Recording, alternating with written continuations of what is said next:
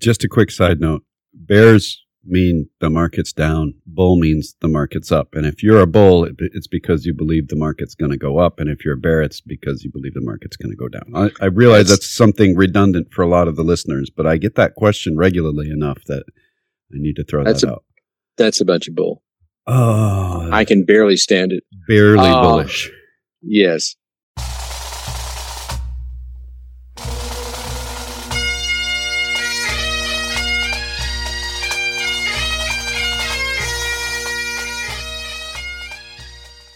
Once more unto the breach, dear friends. Else fill the wall up with our English dead.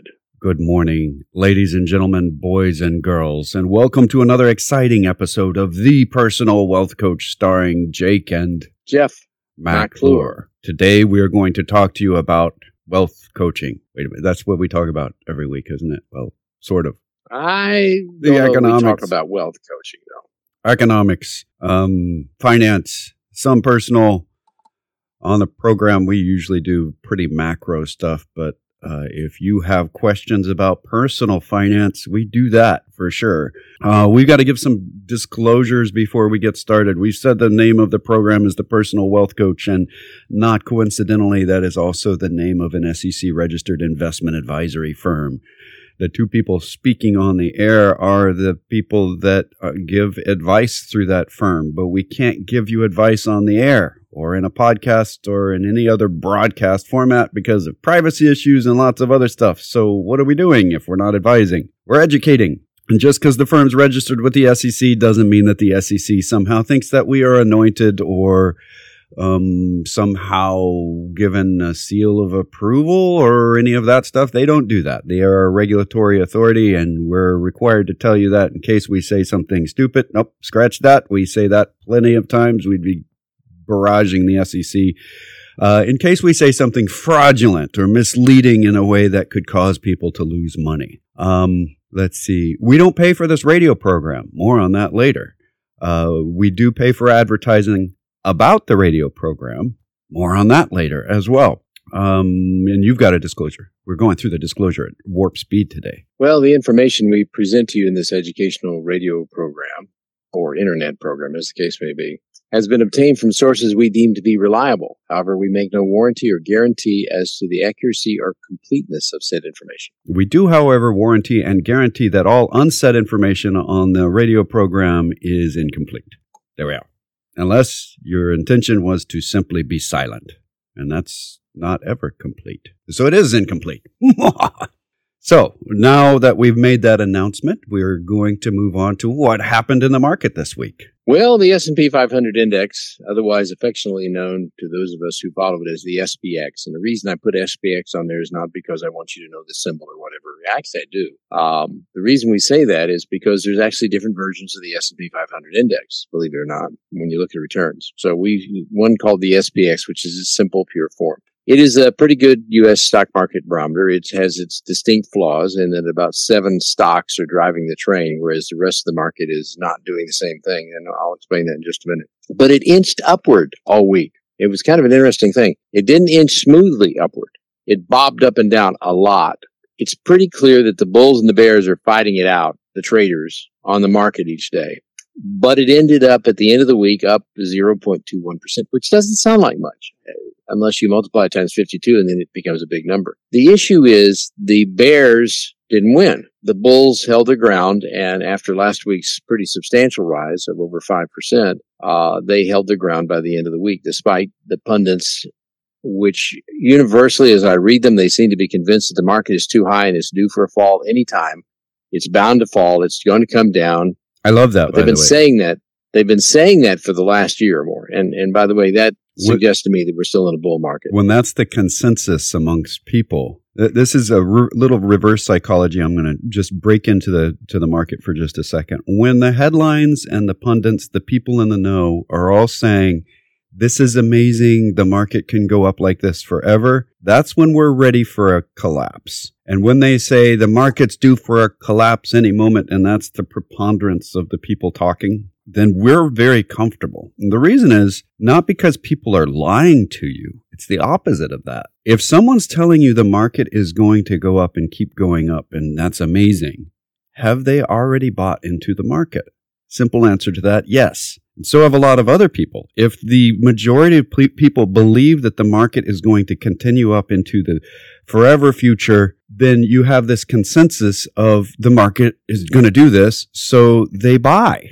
Then when they're saying the market's going to go up, that means all of the buyers have already bought. All that's left is for selling. And when everybody is saying the market's about to drop, what if they already done? They've already sold, which means that all the people, or most of the people, large numbers of the people that are willing to sell have already done it. So it's a reverse kind of mentality. And it's one of my favorite things about the market. Back to you. Well, this is the problem. The pundits are saying that the American Association of Individual Investors and all the other surveys they're doing have indicated that individual investors are very, very bullish, as bullish as they've ever been. But the columnists are bearish. This is one of those things that's different right now because again, it's an issue where I think we're having across the economy something that the polls and the surveys are getting incorrect answers. Possibly because of cell phones, possibly because people not answering their cell phones. I don't know, but people who volunteer, I think people who volunteer to take surveys may have a different view of the world than everybody else. But the, the issue is that what we've done in the past is noted that as long as in the Wall Street Journal and in the financial media, the people they're calling for a market collapse anytime, we're generally in pretty good shape. But in fact, there used to be a thing when if there was a bull on the cover of Money Magazine, I haven't seen Money Magazine in many, many years, that the market was about to crash. And when there was a bear on there, it was about to surge upward. And well, it was very consistent for many, many years. Just a quick side note bears mean the market's down. Bull means the market's up. And if you're a bull, it's because you believe the market's going to go up. And if you're a bear, it's because you believe the market's going to go down. I, I realize that's, that's something redundant for a lot of the listeners, but I get that question regularly enough that I need to throw that a, out. That's a bunch of bull. Oh, I can barely stand it. Barely uh, bullish. Yes. Anyway, um, they've been citing statistics and surveys, but they've been citing it for a year now, since October of last year, when the market was uh, 28%. It's risen 28% since then, but they, in October of last year, they were citing the surveys saying everybody is too optimistic. They're too uh, bullish, the market is going to collapse. So I don't think that's a good indicator. That I don't think they have. The, I don't think I don't know what's going to happen in the future. To be honest with you, but the the, the S and P 500 is at 4604.37, and the, I I mentioned benchmarks from time to time. 4,000 was a benchmark, 4,400 is a benchmark, and we're up from there. The it's up 19.92% this year, about 29% from last October, and up over 25% from this time three years ago. Now, l- listen to that carefully. This year, it's up 19%, but it's only up 25% from three years ago. If you look at those numbers, you realize that why it's important if you're an investor in the stock market that you need to stick it out for the long term because the numbers go all over the place. And what happens is you take a much longer view and the economy, if the economy of the United States is still growing and it has been growing for a long time, uh, then the stock market will probably go up too over time. Yep. Anyway, so we're we're getting close to what we call the end of the bear market. At least I do. And that is, I say a bear market occurs from the top until it exceeds another top. In other words, in, in 2022 in January, the S&P 500 and every other in, index that I know of about the stock market hit a record high and it has been lower than that ever since. The S&P 500 is now only about 4% lower than it was at the beginning of 2022. If we can, if they can, if it can do another 4%, it'll break even. If it does 5%, and this is where I, Jeff, consider the bear market to be over because the bear market to me is the entire period it's down. Now that's not the standard. The standard is while the market is going down, it's in a bear market. No. And when it hits bottom, it starts up and in bull market. I'm going to call you on that because it, it goes with mood. I think sometimes, like we made a big announcement when we thought the bull market had begun at the bottom of the market. We hit it spot on, and we re- we mm-hmm. said at the time this is what isn't what we consider a bull versus a bear, but that's the traditional thing. So as the mood takes us, sometimes we say one way or the other. Yeah, you're right. We, we follow another one, another index called the CRSP US Midcap Value Index, and it's kind of like the companies that are in the mid cap value index. It's one that you won't see very much about and almost nobody has heard of. Uh, and then the companies in there are that way too. But they're companies that are priced below what is considered to be fair market value and they're mid cap companies that generally are not known nationally. Um, but it's a good measure what's going on in the heart of the U.S. stock market. It turned in a positive week. It rose 0.08 to 2401.55. It has a positive year to date, only 2.95% up this year, which if you pull the seven biggest stocks out of the S&P 500, high growth stocks out, you will discover that the S&P 500, the S&P was a 493, they call it, is up about 3% right now. So if you're not invested in the crazy high growth, high price earnings multiple gigantic stocks, you we, probably have not seen right. a great deal of growth this we, year. We used to call them the FANG, but then they universally started changing their own names. So now it's like a it doesn't make any sense. You can't make an acronym out of their name anymore. So now they're being called the Magnificent Seven. That is the most often referred to title. I don't know why they call them magnificent. Just that's well, coming out of samurai movies or something. It's kind of like the Nifty 50. Yeah. Back in the 1950s, there was a Nifty 50, and there was these stocks that everybody should own. We are not to the point where the pundits are telling everybody you should own these seven stocks. Some but people are. There, some people definitely we, are when we when we get to where that is the popular opinion and it sticks around for a while, then we're going to be worried about a bear market. If there's one nameable person that is a pundit on the stock market. One person's name that stands out amongst amongst the rest. And I may be wrong to a lot of people here, but for me, I don't watch the program, but I hear his name more than anybody else in stock picking world of media, and that's Jim Cramer. Mm-hmm. And he's all about the Magn- Magnificent Seven. So the Nifty 50 is reborn in seven stocks. Um, and the other thing about Jim Cramer, I've seen several articles where if you'd followed his buy recommendations over a long period of time, you would have lost a great deal of money. But that's beside the point. Yeah.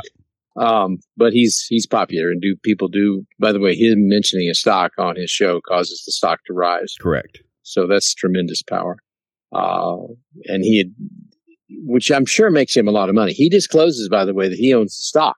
Oh, oh yeah. Which makes it legal. And then when the stock goes up, he can he sell it if he wants. Sells it and makes his profit, and then anyway, that's that's if he how wants. he makes a lot of money. Just another side note: this is something perfectly legitimate. This is not rumor. This is something he has talked about on his program in the past. He used to be a hedge fund manager, and this was a long time ago in the early '90s. And he's talked about how he manipulated the market as a hedge fund manager and pumping up the names of stocks and so on and then selling them and buying them. And he said that was just standard practice. The statute of limitations is over on that but that that's an illegal thing. You're not supposed to do that. And uh, he he only said it after the statute of limitations were up so he couldn't he's not in the business anymore. But i don't think they would let him back into the business at this point after the uh, confessions he's made on the air. Who's who's they uh, they, the other hedge funds folks that would actually have to hire him to do that or start his oh. own. I think he would have to register, and the SEC would say, "No, you've admitted some wrongdoing that we can't prosecute you for." But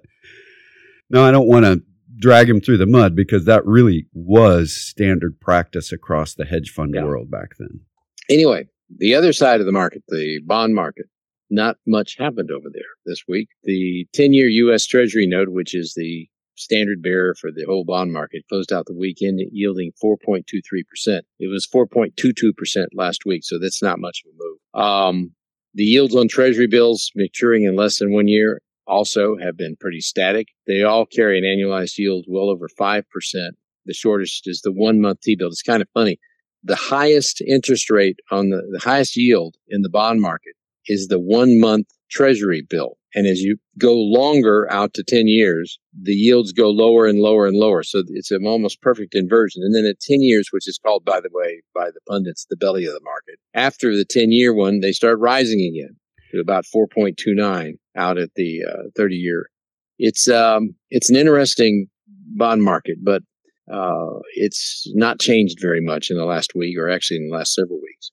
A barrel of West Texas Intermediate crude oil slipped down four, you know, as I said, slipped which barrel? Down. Though? Which barrel? Four, it slipped. Which one? Uh, you said a barrel. Four point. Well, it was a barrel. We don't know which one. It's not the barrel, but okay. a barrel. A barrel. Uh, Was it four it dropped four. The price dropped four point two five percent. It's now at seventy one twenty seven, which means we will see lower prices at the gas stations and so on going I've got forward. some news on that as well All for right. later. Go ahead. And that did, did that wrap us up for the That's technically it. There's lots of other things going on in the market, obviously, but that's a good summary of the big ones. Yeah, I have a question from Marty. I, it's a tongue in cheek question for sure. Uh, the subject is Bitcoin. All my friends, both of them, want me to buy Bitcoin to make money fast. It's a great return on money.